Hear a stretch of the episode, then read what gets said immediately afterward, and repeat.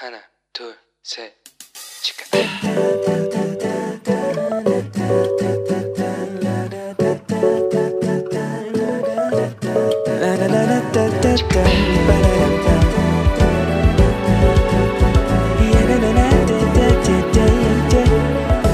Here we go. Hello，你这个星期过得好吗？我是你人生梦想应援团的头号粉丝 Annie。 各位，这个春节过得开心吗？可能有一些朋友他加上年假或者是特休的话，现在搞不好还在休春节的春假，对不对？那留学的同学应该有回家跟家人一起过了一个很愉快的春节假期吧？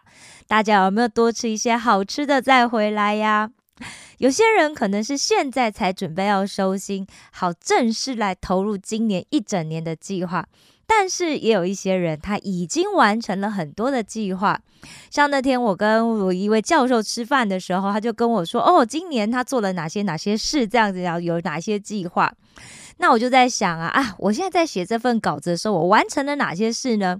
好的，首先今年完成了就是通读圣经第一遍嘛，那还有约书亚读书会的这个奥古斯丁的忏悔录这本书二十八次录音我也做完了。另外呢，我今天也完成了小故事民宿记前面的十八集的内容，而且我已经完成录音了。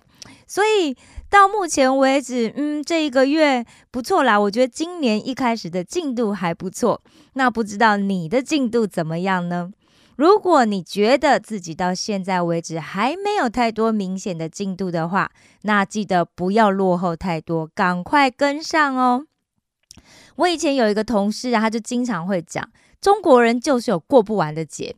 春节过完，马上就清明，清明再来又端午，端午后面就是暑假，暑假之后马上又是中秋，中秋之后又到年底了，然后又要过寒假了，然后呢，一年就过了，好像真的是这样，对吧？我觉得如果住在马来西亚朋友一定更有更有感，因为听说你们是因为有不同的民族嘛，那不同的节日，所以全部三个都一起放，然后。好，不管是怎么样呢，我是真的已经感觉到春天的迹象，已经在很多树的枝头开始了哦。所以呢，今天呢，我们还是来应景一下，听一首由有晴天所演唱的有浓浓中国新年味的这个《大地回春》这首诗歌，让我们听完再继续回来。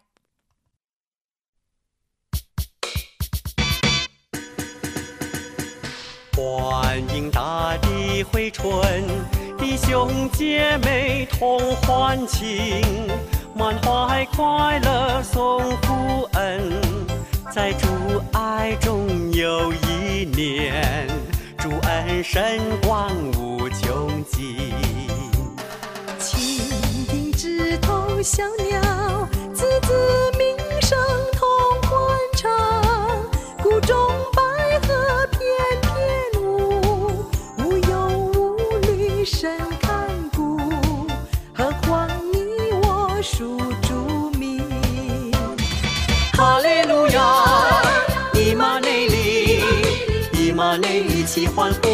高声歌唱，赞美我主。哈利路亚，和尚那欢声四起，颂赞荣耀主。嘿，欢迎万象更新，你信我主生命信，因你的救星为信。如今活着不是我，神恩浩瀚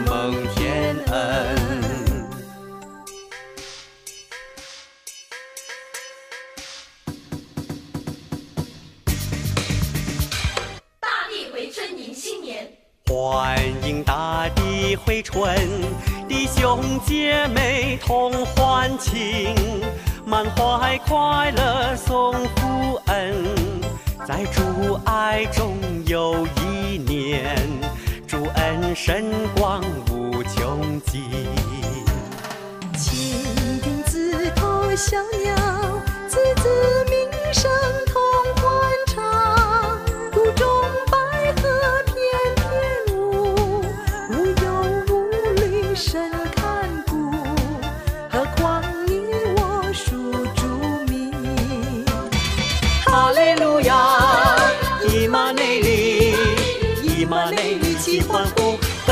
歌唱，赞美我主，哈利路亚！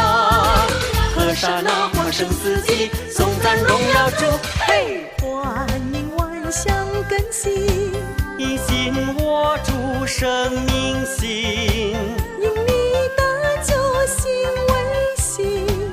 如今活着不是我，神恩浩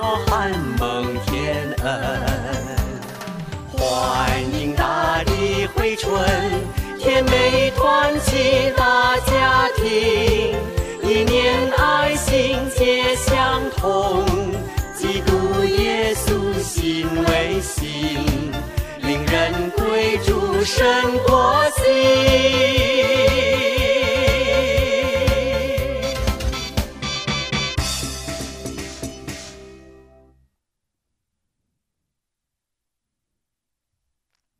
好的，前一阵子呢，有一位朋友他跟我联络，然后分享了他最近的近况啊，然后写论文的目前的进度啊。后来呢，他就跟我说，他有一个问题，他觉得很奇怪，因为一进入二零二四呢，到处都会在说甲成年，甲成年，那他就很好奇什么是甲成年，所以呢，就跟他很亲近的一个弟兄就讨论了这个问题。结果没想到就被这一位弟兄给狠狠的念了一顿啊！然后我这个朋友他就觉得很冤枉啊，他觉得，哎呀，我不过就是因为到处都在说这个甲成年嘛，所以我只是想要了解一下，这难道也错了吗？为什么基督徒就不可以去了解这一些呢？哎，其实我觉得啦，哈，就是说，我觉得我们应该分成两个方面去思考。第一呢，就是我们的好奇心。第二是关于这个假成年背后所附带的意义。好了，其实我们讲人就是一个好奇的动物嘛，对不对？那人去研究一些我们好奇的书也很正常啊，要不然怎么会有现在的科学医学？很多这些我们所有研究出来，我们现在在学习的这些学问，都是因为好奇心所研发出来的，对不对？而且人就是一个非常好奇的动物，不是吗？哦。要讲到最好奇的人是谁？最好奇的人就是亚当的太太夏娃，对不对？他就是因为好奇心，所以呢，他吃了上帝吩咐不可以吃的善恶果，结果让罪入了心里。那后这后后果是什么？就是让以后所有的后代都成了罪人。那税税吏长撒该也是因为好奇心，他就爬到树上去，想要看看耶稣，然后结果他就被耶稣看见，所以呢，他的一生就改变了。这两个人都是圣经里面非常著名、很有好奇心的人，但是呢，你看刚刚这两个故事的结果非常的不同，对吗？那么了解这些什么甲辰年呐，然后天干地支啊，然后就很糟糕吗？讲实在话，为了要解说这个，我去查了一些相关论文。虽然我知道它的呃现在为什么使用它，但是呢，我觉得嗯不行，我觉得还是要稍微有一些确据哦哈。所以我就去查了一些论文啊。那我想，其实中国人应该都对天干地支不陌生啦，因为从小就听到大，对不对？而且学校里面也会教啊，特别是。每一年的新的一年的开始，然后就会有很多人，譬如说什么命理师啊、星象师啊，就要出来解释今年是什么什么年会发生什么什么事情，然后今年十二生肖运势怎么样怎么样。我相信大家应该都很熟悉，对吧？好的，来天干地支原本是做什么用的？原本就是拿来记录每一年、每一月、每一个每一天、每一个时间的方式。那这个呢，可以从哪里开始找到资料？哇，这非常久，就是从殷商的甲骨文时期，在这些出土的文物里面就可以查到相关的资料。那到了东汉时期呢，又被这个思想家王充哦，他所写的这个《论衡》里面加上了各种对应的动物。但其实应该这不是他创立的啦，因为在三星堆出土的文物里面就已经有很多这些动物的制品了，所以呢，王允我觉得他应该是整合了这一些东西，然后再把它写在书里面。那后来我们讲这个天干地支哦，又跟五行结合在一起。但是最早出来的五行呢，是由秦朝的一个博士官叫做福生他所写的《尚书》《周书》跟《洪范》里面。那当时的五行呢，其实是跟政治有非常紧密的关联。不过《洪范》里面有写明哦，政治的法则是由承受天命而来，而这个天命呢，指的就是当时崇拜的神明。所以五行跟政治有紧密关系，而政治的法则是从承受天命而来，而这个天命是指当时他们崇拜的这一些神明哈。好，所以我们再来再回复再整理一下哈。天干地支原本其实就是一个数字，对不对？来记数字啦，记顺序啊，记时间、记空间、记方位的一种符号系统。但是呢，后来为什么会有这么到现在我们用的这样子的一个一个内容呢？最主要是因为它后来大量被运用在《易经》里面。那《易经》谁写的？有人说是孔子一个人写的，也有人说其实是伏羲、周文王跟孔子他们就共同创作出来的。那《易经》是一本什么样的书？简单来说，《易经》就是巫师们用来推算凶吉祸福的占卜书。当然，我是说简单来说啦，哈。那《易经》呢，里面用什么？用天干地支，用阴阳五行，用太极八卦这一套符号系统来预测万物。所以啊，中国从古代会开始怎么样？透过占卜啦，向神明问事啦，求一个卦象啦，要来做什么？要借着这样子来预测战争啊，或者是预测政事啊，或者是预测今年的收成啊，农收怎么样，对不对？会不会成功啊，还是会失败啊？那如果会失败，我要怎么扭转啊？我要怎么做法？哈，当然啊，易易经的运用不仅止于这样子而已。在中国啊，比方说是哲学、宗教、政治、经济、医学、天文、算术、文学、音乐、艺术、军事，还有武术各方面，都可以看到有这个阴阳变化的思想的置入。那从十七世纪啊，这个易经就透过这个天主教耶稣会的传教士呢，甚至还引到了欧美国家。另外，其实我们知道嘛，像我们现在在韩国，对不对？韩国的国旗是什么？就改良的八卦图演变而来的。好，那如果天干地支原本是记数字、记顺序、记时间、记空间方位的一种符号的话，那圣经有说不能了解吗？不能用吗？首先，我觉得我们应该先来看一下我们现在所使用的这个的意义是什么。因为啊，现在在使用这些符号，通常就跟我们刚讲一样，对不对？因为是从易经演发出来，所以呢，是巫师用来预测运势用的，对不对？那上帝，也就是圣经里面，上帝怎么看这件事呢？上帝怎么说呢？我查到最早的记录，应该是在立位记的二十章的第六节，来。这经文怎么念呢？我念给大家听啊。人偏向交鬼的和行巫术的，随他们行邪淫。我要向那人变脸，把他从民中剪除。哇！如果是偏向交鬼的跟行巫术的，随他们行邪淫，我就要向那人变脸，把他从民中剪除。诶，也就是说，不再承认他是耶和华的前选民。换成我们现在的话来说呢，那就是不能承受永生呢。哇，各位你想想，你是一个基督徒，但你不能承受永生，你觉得这严不严重？应该很严重吧，对不对？当然呢，也有一些人就讲啊，那些不过就是一种统计学啊、数学程式啊，有必要这么大惊小怪吗？老实说，我以前其实也接触过很多，在我还不是基督徒之之前。好，家里就有这样子的背景。那我成为基督徒之后呢，我认识非常亲近的人，哇，非常非常有能力的风水师啊，哈，风水师，然后会会那个什么算姓名学啦，对不对？然后会测字啊，哈，这些的。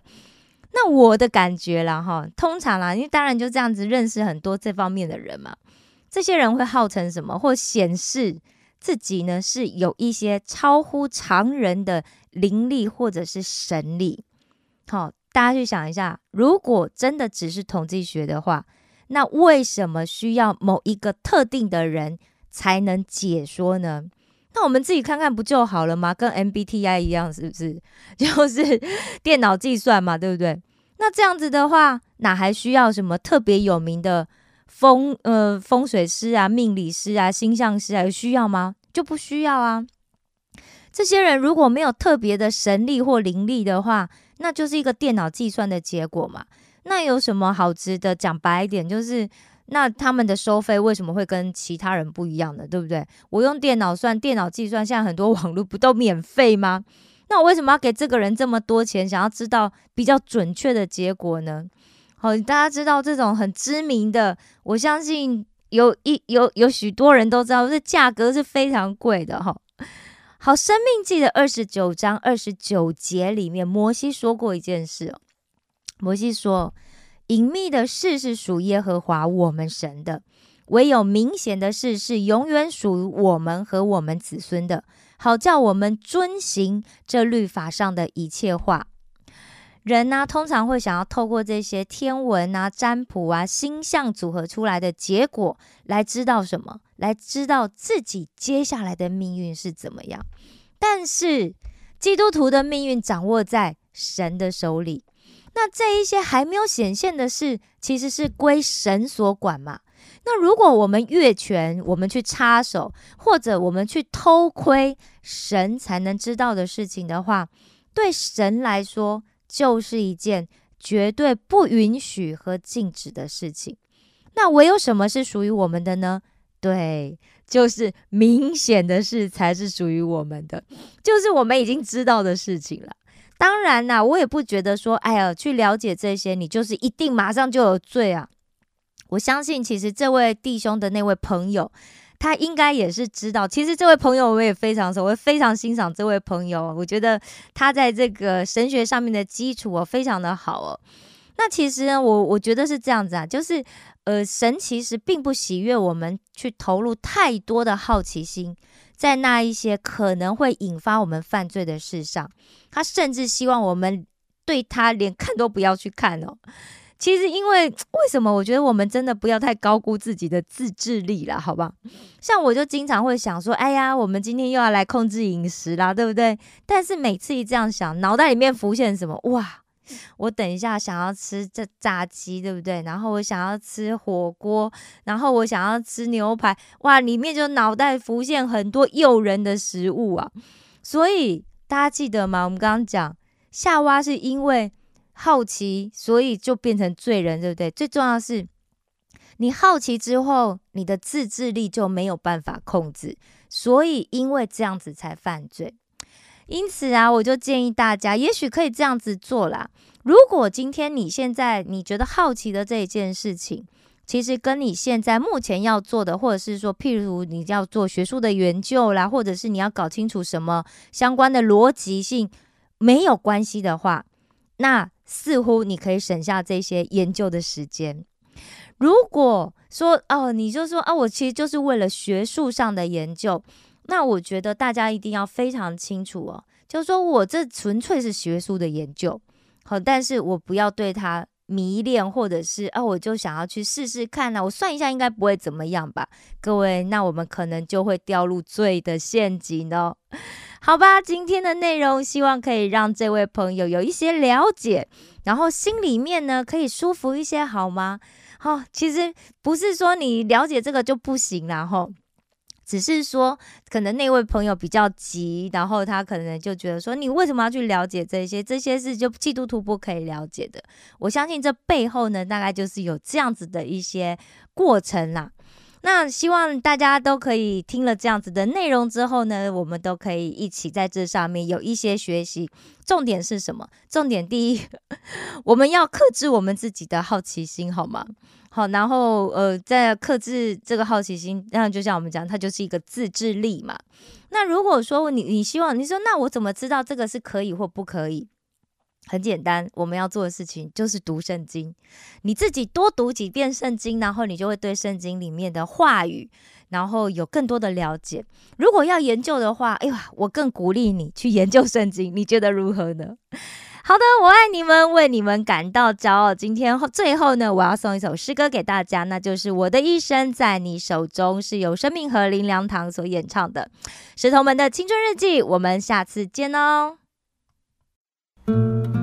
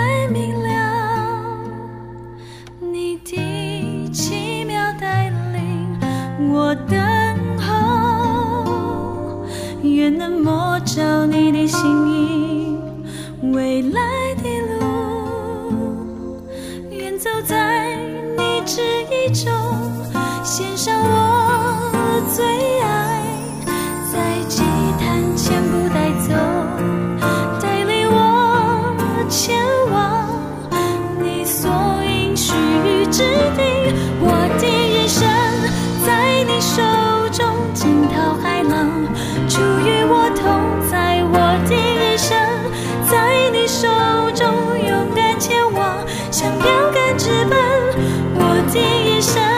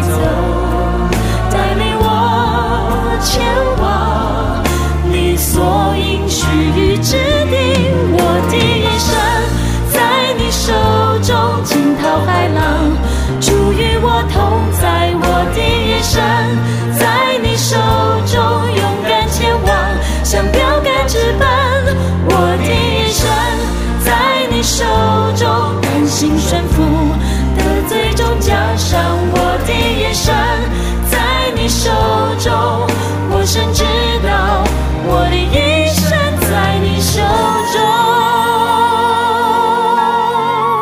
你可知道你一生的道路都在神的手中吗？无论任何情况，你要确信在神手中远比在你自己手中更好。所以放下自己的挣扎来跟从主吧，因为是有标杆在你前面，是有奖赏为你预备，神必在你一生当中引导你，直到走完人生的道路。欣赏我最爱。